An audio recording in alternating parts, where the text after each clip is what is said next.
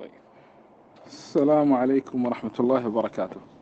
حلقة جديدة في سلسلة نحو إعادة هيكلة تفكير الفرد المسلم، واليوم سأتحدث عن موضوع الظواهر السلبية عند الحديث عن الأزمات التي تمر بالمسلمين، حتى أنني كتبت الأفكار أمامي حتى لا يضيع منها شيء. وقد رأيت واقعا من المفيد أن يكون أن أتكلم تحت عنوان عام ثم أتكلم عن عدة فروع، يكون ذلك أفضل وأضبط من الخواطر المتفرقة. أول شيء إخواني الكرام، تعلمون أنه في هذه الأيام تحصل مآسي للمسلمين، مثلا مثل ما حصل في مدينة حلب، في مدينة خناصر، في بورما، على ما حصل على أهل الموصل إلى آخره. تحصل مشاكل كثيرة على المسلمين، فيتعاطف معها المسلمون في كل مكان في مواقع التواصل الاجتماعي، وحقيقة التعاطف ظاهرة طيبة. مثل المؤمنين في توادهم وتراحمهم وتعاطفهم كمثل الجسد، إذا اشتكى منه عضوا تداعى له سائر الجسد بالسهر والحمى. غير أنه يقترن بظاهرة التعاطف مجموعة من السلبيات التي تذهب بها هذه الظاهرة، بل تجعلها وكرا لشياطين الجن والإنس واقعا. أول نقطة تصديق الأخبار والإشاعات، وهذا خلاف أدب أهل الإسلام. يا أيها الذين آمنوا إن جاءكم فاسق بنبأ فتبينوا. ما أيسر ما تنتشر الإشاعات والأخبار في أزمنة الفتن. يقول مطرف بن عبد الله بن الشخير: هاجت الفتنة فتنة في زمنه، فما أخبرت ولا استخبرت، يعني ما أخبرت أحدا. وحتى وكالات الأنباء التي يثق بها الكثير من الناس معروف أنها غير حيادية، وأنها تظهر ما تشاء أن تظهر وتكتم ما تشاء أن تكتم، وأنها إما تابعة لدول أو لأجندات معينة. فأيضا تصديقها بشكل مطلق أمر لا ينبغي. وعجبا لأمر المسلمين اليوم، ما أسهل أن يتشكك بأحاديث رسول الله ثم هو يثق بهذه الوكالات ويثق بأي إشاعة تصدر في أزمنة الفتن، ولا حول ولا قوة إلا بالله. وقد رأينا دولة ودولة تخوضان حربا معينة، ثم بمجرد ما يحصل بينهما نزاع القناة التابعة للدولة لإحدى الدولتين تبدأ تظهر مخالفات الدولة الأولى في الحرب، وأنها فعلت كيت وكيت وكيت. وأيام الصفا ما كان يظهر شيء من هذا. فهذا يدلك على شيء مما يسمونه بالموضوعية وحرية الرأي وحرية الصحافة، والصحافة ليست جريمة، والرأي الآخر، والصوت الحر، ومش عارف إيش وإلى آخره. هذه كلها شعارات باردة. فالأخبار لا يقال لا يصدق شيء، هناك أمور بقرائنها واضح أنها صحيحة، ولكن هناك أمور تحتاج إلى تثبت، وتحتاج إلى جمع الأمور بعضها إلى بعض. وكثيرا ما تبتر الأخبار، وكثيرا ما تحصل المشاكل. النقطة الثانية، وهي نقطة منتهى في الأهمية، استغلال قضايا الأمة للتنفير من السياقات الدعوية. أول شيء إخوان الكرام، لو كان الإنسان سيقف عند أي حدث يحصل للمسلمين ويترك عمله الذي في يده ويقف عنده وقفة يهمل فيها كل ما معه من عمل، فلن تقوم لنا قائمة في واقع الأمر. فإن أعداءنا هؤلاء الذين تسلطوا علينا ما تسلطوا علينا بالكربلائيات واللطميات،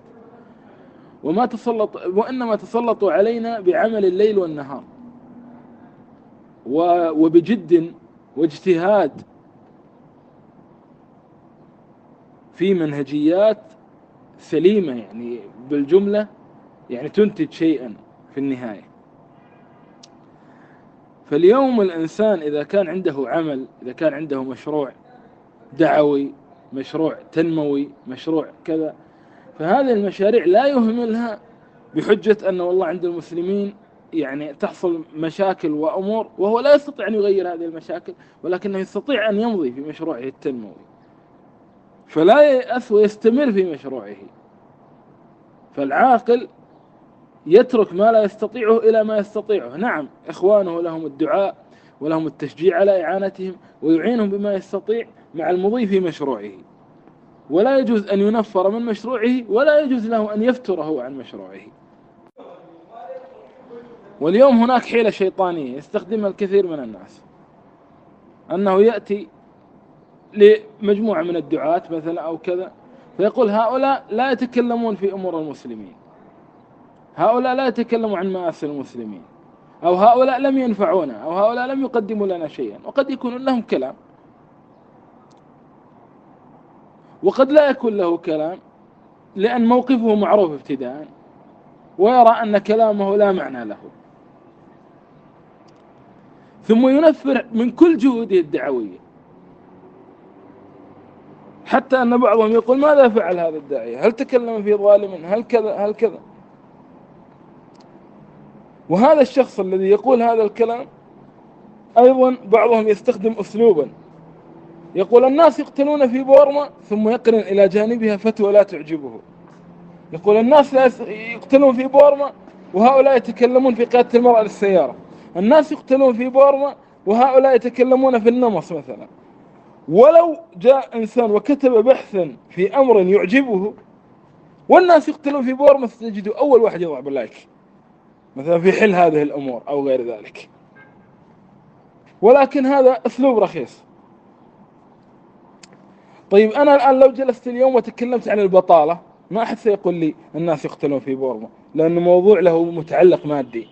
لو جلست أتكلم عن المشاكل الزوجية، لو جلست أتكلم عن القضايا الجنسية اللي اليوم كثيرين يعني عملهم أن يتحدث عن أمور الجماع بين الزوج وزوجته وغير ذلك، يعني ويقول أن هذا علم وهذا كذا وأفعل لها كذا وتفعل لك كذا وإلى آخره، وهذا أمر معروف. لا أحد يقول الناس، يقولون لك هذه ثقافة وهذا علم، لا يعجبك لا تسمع، ولكن اترك الناس يستفيدون، أليس كذلك؟ ألا يقولون هذا ولا يضعونها إلى جانب الناس يقتلون في بورما. اليوم لو سيرنا جيشا ب10,000 نفس إلى بورما أو إلى حلب أو إلى أي مكان، سيبقى خلفهم من المسلمين من يحتاج إلى الفتوى ومن يحتاج إلى الوعظ. في القرآن يقول الله عز وجل ما كان المؤمنون لينفروا كافة فلولا نفر من كل فرقة منهم طائفة ليتفقهوا في الدين وينذروا قومهم إذا رجعوا إليهم. إذن هذا نص القرآن، ما كان المؤمنون لينفروا كافة. إذن لابد كان رأيت بعض الناس يسخر من النساء اللواتي يتصلن على بعض البرامج ويسألن عن أمور دينهن المتعلقة بالنساء يعني، ويقول وهؤلاء المفتين صاروا مفتين كيت وكيت. طيب ثم هذا نفسه مقبل إقبالا كليا على كرة القدم وعلى أندية كرة القدم وعلى كذا وعلى. طيب الناس يقتلون في بورما وأنت في كرة القدم والناس والأندية الأوروبية وغير ذلك. لا نخدع أنفسنا، أنت ما حررت بورما ولا تعلمت، لا تخدع نفسك، ولا يتخذ هذا الباب حيلة للتنفير من أي إنسان يتكلم بالخير، بل صار هذا التنفير يعني الناس بعد هذا التنفير ماذا حصل لهم؟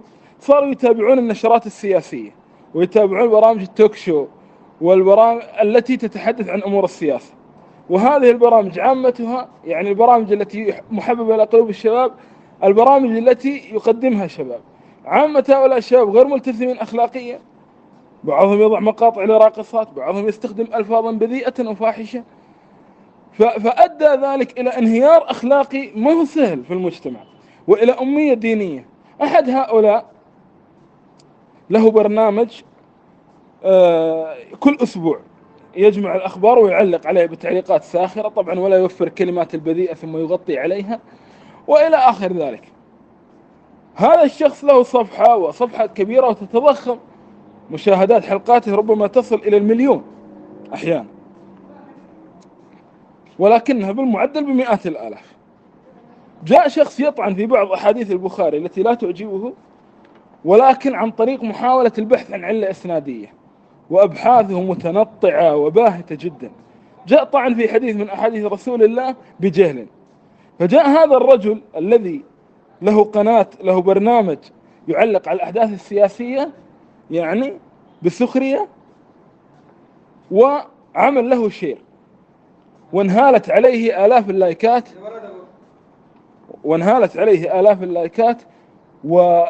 ومئات اللايكات والاشتراكات بسبب هذا. وهذا البحث منتهى في السخف، ولكن الأمية دي الشرعية التي تكونت من خلال تنفير الدعاة ثم الإقبال على هؤلاء بحجة أني مشتغل بقضايا الأمة، والواقع أنت جالس تنظر كأنك تتابع مسرحية، جالس تنظر لكي تضحك. هي قضايا الأمة، كل قضايا الأمة يعلق عليها بتعليقات ساخرة، حتى قضايا الاغتصاب والقتل. هذا كلام فارغ. ولكي يفهم الأمر يعني فهما مستويا أيضا، علينا أن نفهم أي نقطة مهمة جدا، ألا وهي أن الأمة الإسلامية تخوض حربان: حرب عسكرية فيها قتل وقتال وغير ذلك، وتستهدف الناس، إبادة أنفس المسلمين. وهذه الحرب حقيقة معظم المسلمين في سلامة منها، ولكن أجزاء كبيرة، الكثير من المسلمين مثلا في بورما، في كشمير، في إفريقيا الوسطى، في غيره يتعرضون لمثل هذه الإبادات ومثل هذا الحرب والقتل وانتهاك الأعراض وإلى آخره. وهناك حرب أخرى، ألا وهي الحرب على الإسلام نفسه، على العقيدة في قلبك، وهذه أخطر الحرب، وهذه مستهدف بها الأمة كلها بلا استثناء. كل الأمة مستهدفة بهذه الحرب التي هي الحرب على العقيدة التي في صدرك. وأنت إذا خسرت العقيدة التي في صدرك أو خسرها إنسان أمامك، فهذا أعظم من أن يخسر روحه، وهي على إيش؟ وهي على الإسلام. هل تربصون بنا؟ لا، أحد الحسنين. لكن إذا ذهبت عقيدته، حتى إذا دخل الشك إلى قلبه، هذه بحد ذاتها مصيبة، لأن الشك هذا في القلب على العقيدة كالمرض في الجسد، كالعاهة،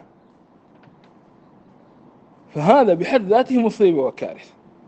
هذه الحرب على اليوم، إيش الإشكال في إشكاليات عقل الإنسان المسلم؟ إن عقليتهم مادية، يحصرون حربنا مع عدونا بالصورة الأولى فقط، والصورة الثانية كثير من الناس لا يفكر بها نهائيا، ولا يفكر أنها ينبغي أن يكون لها جنود، ولا يفكر أن هؤلاء الجنود ينبغي أن يدمح لهم كما يعني يدمح لجنود المعركة الثانية الأولى، جنود المعركة العسكرية، ولا يفكر أن هؤلاء الجنود ينبغي أن يدعموا كما يدعم جنود المعركة العسكرية.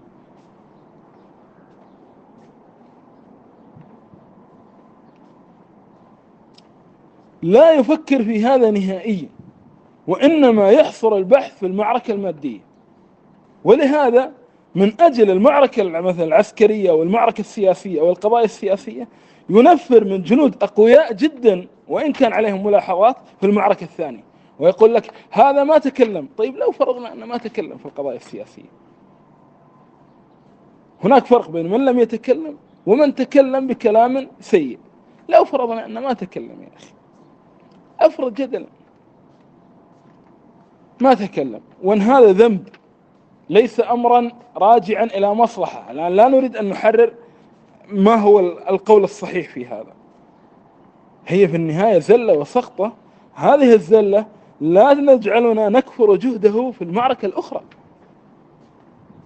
التي هي معركة أخطر، والتي هي أصلا المعركة الأولى العسكرية الأولى من أجلها.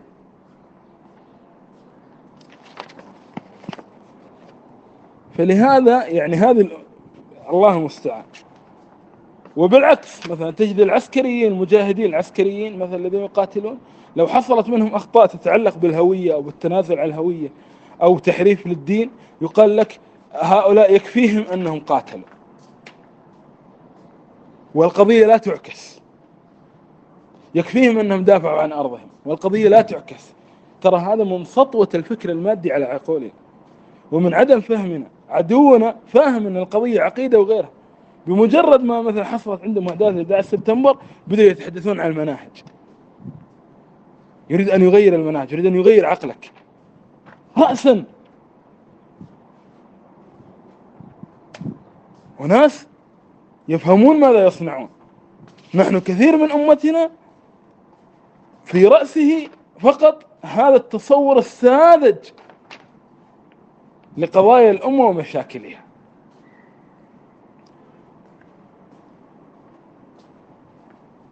ولو فهمت هذه الفكرة فقط لنحل الكثير من الإشكاليات ولصحة الكثير من الممارسات.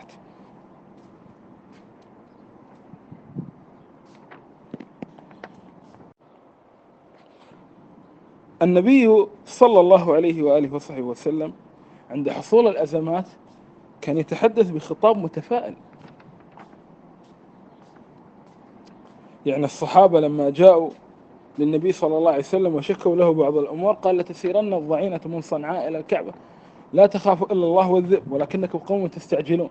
وذكر لهم أنه كان من قبلكم من ينشر، يعني نصف من ينشر رأسه ليرجع عن دينه فلا يرجع.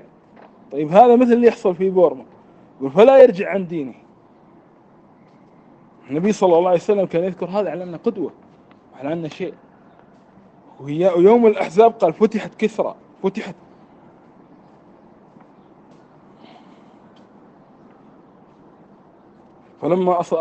فلما أصابتكم مصيبة قد أصبتم مثليها قلتم أن هذا، قل هو من عند أنفسكم.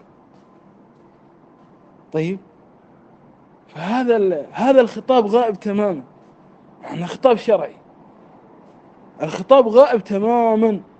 هل تربصون بنا إلا إحدى الحسنين؟ غائب تماما. الحاضر الكربلائيات والبكاء واللطميات وإدخال اليأس إلى القلوب، هذا الحاضر، وهذا غير صحيح.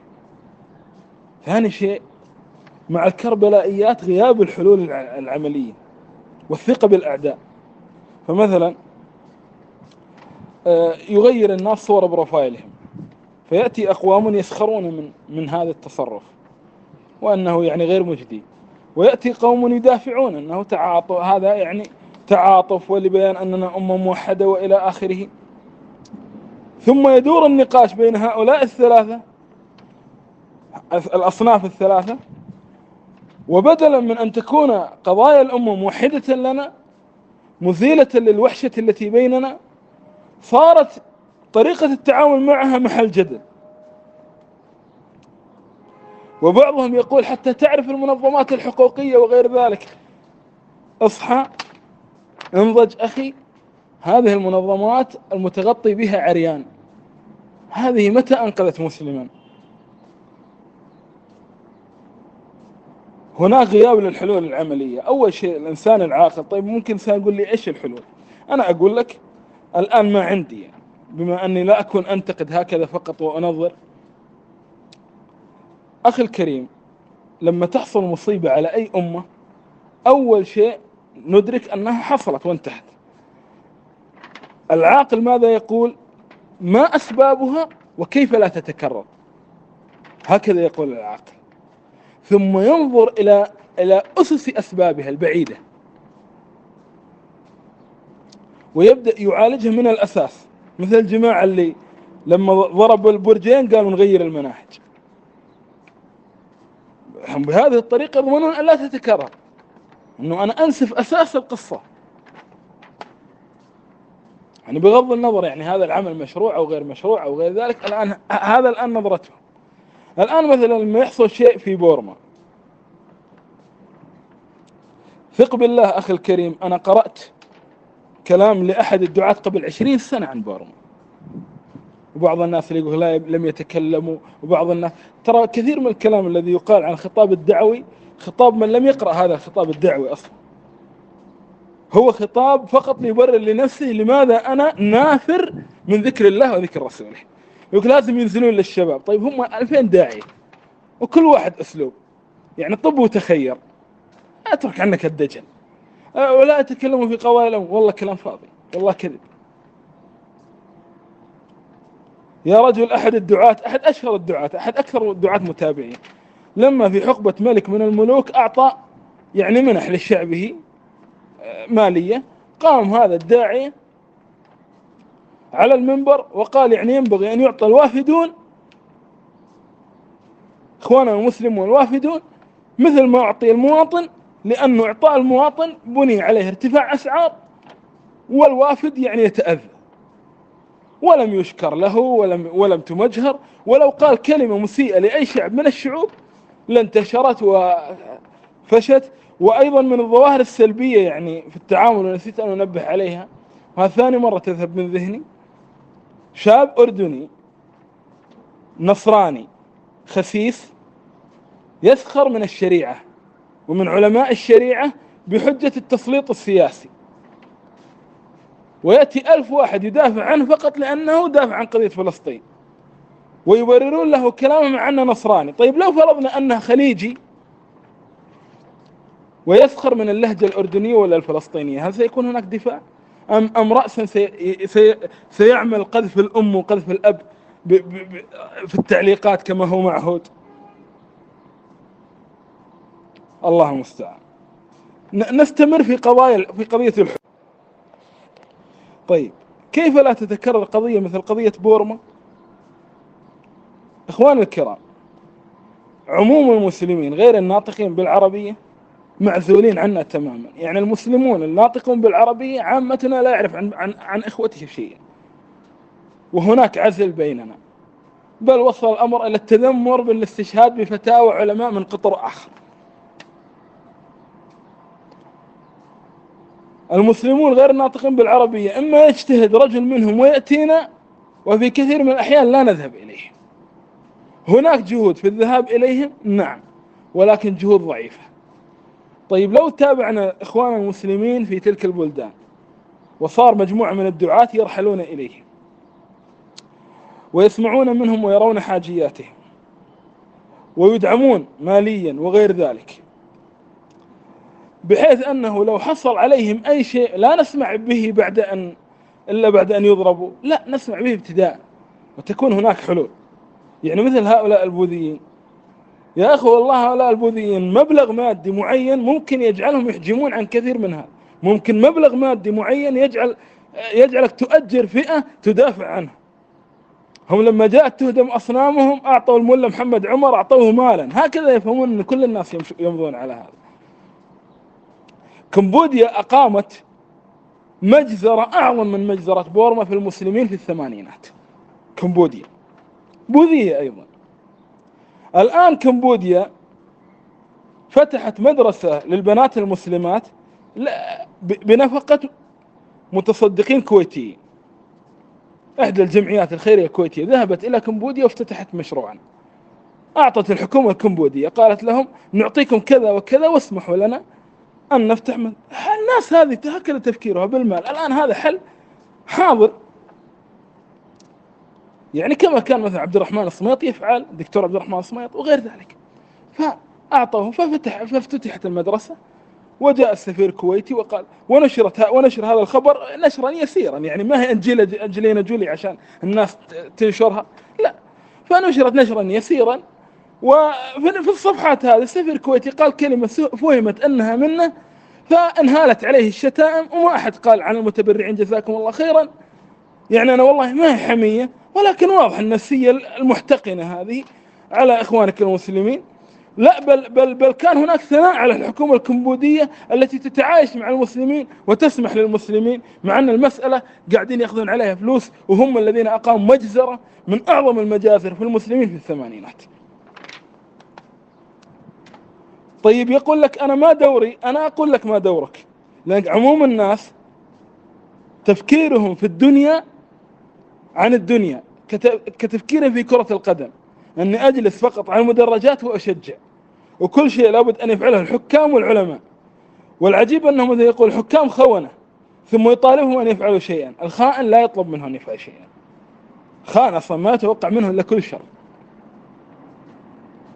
لا، أنت لابد أن تفعل، لابد أن تتحرك، لابد أن يكون لك شيء.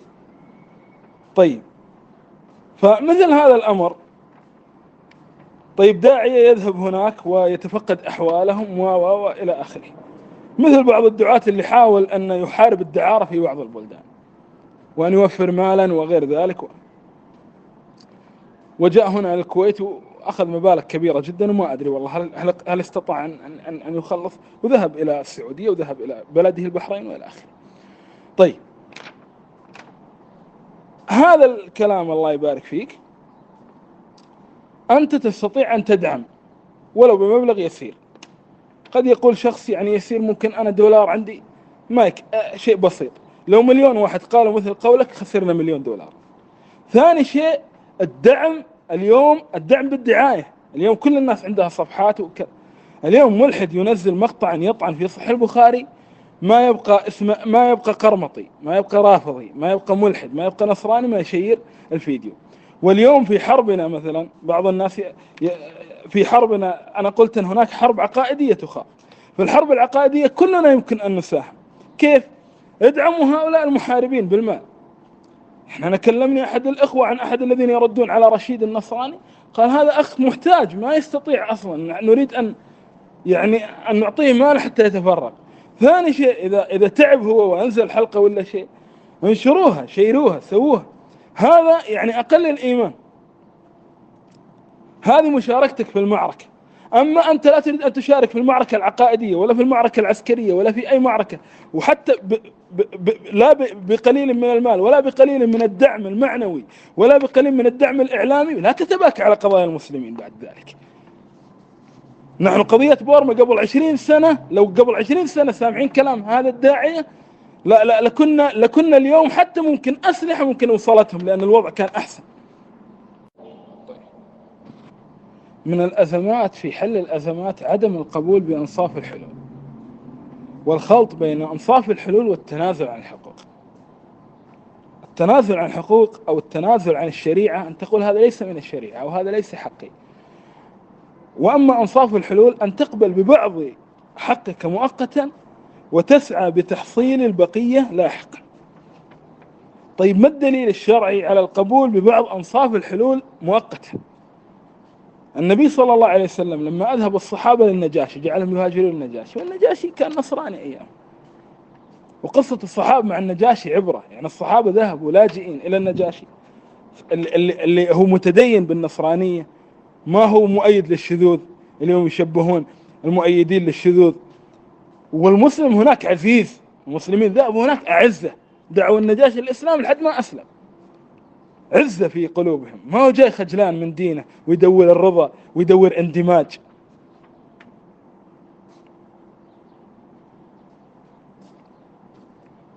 يبحث عن الاندماج. طيب لا، كان عندهم خوف، عندهم اعتزاز بدينهم.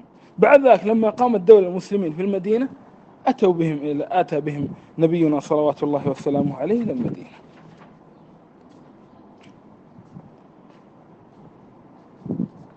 في الحديبية، صلح الحديبية، قبول النبي صلى الله عليه وسلم بمجموعة من الشروط التي يعني فيها نوع من التنازل، لكن هذه أنصاف حلول لدفع شر أعظم. قصة الخضر لما خرق السفينة.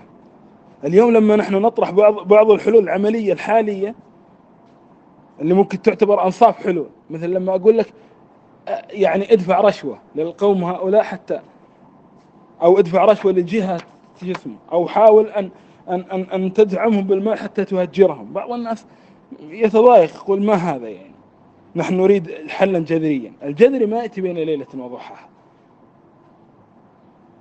اسعى، الله يبارك فيك، اسعى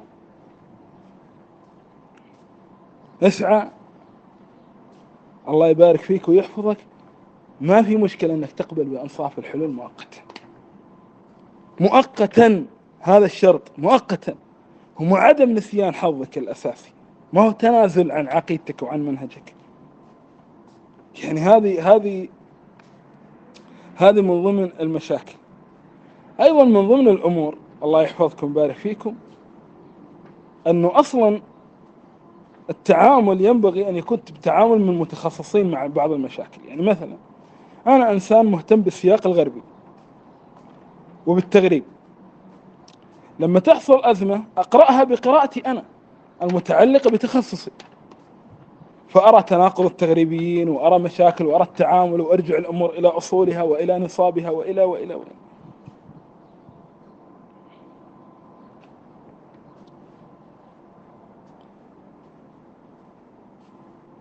طيب طالب علم شرعي انظر الى المخالفات الشرعيه، يعني مثل قضيه الفحش والبذاء يعني قديما كنا نرد على بعض اهل البدع بشده او بعض المخالفين حتى بعضهم من اهل السنه بشده فيغضب الناس منا، وفي سياقات سياسيه صارت بعض الكلمات الفاحشه مستمره اصلا مستمره جدا، وهذا ايضا من ضمن الافراط المادي في الذهن.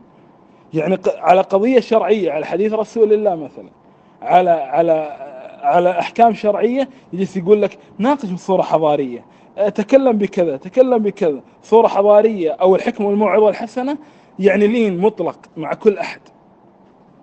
ولكن لما يتعلق الامر، الله يبارك فيك ويحفظك، لما يتعلق الامر بموضوع سياسي، بانقلاب عسكري، بغيره، لا تبدأ تستمر الألفاظ الفاحشة، ما في مشكلة عادي استخدم ألفاظ فاحشة، لأن هذا القضايا أكبر في نفوسنا من الشريعة، هذا واقع، بعيدا عن أن نخدع أنفسنا هذا الخداع الفج. طيب أنا أراني أطلت، وإن شاء الله بقية الأفكار تأتي في سياقات أخرى. اللهم